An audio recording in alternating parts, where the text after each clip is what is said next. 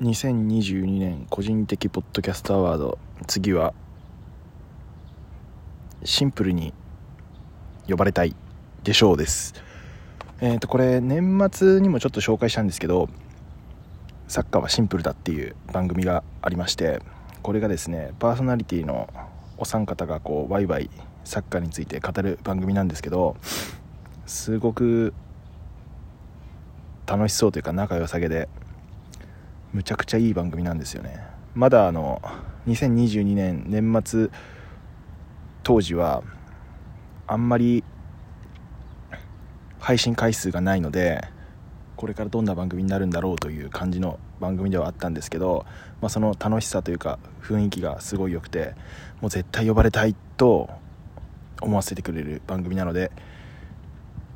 受賞です。おめでとうございます。つうかもう呼ばれたんだけどね。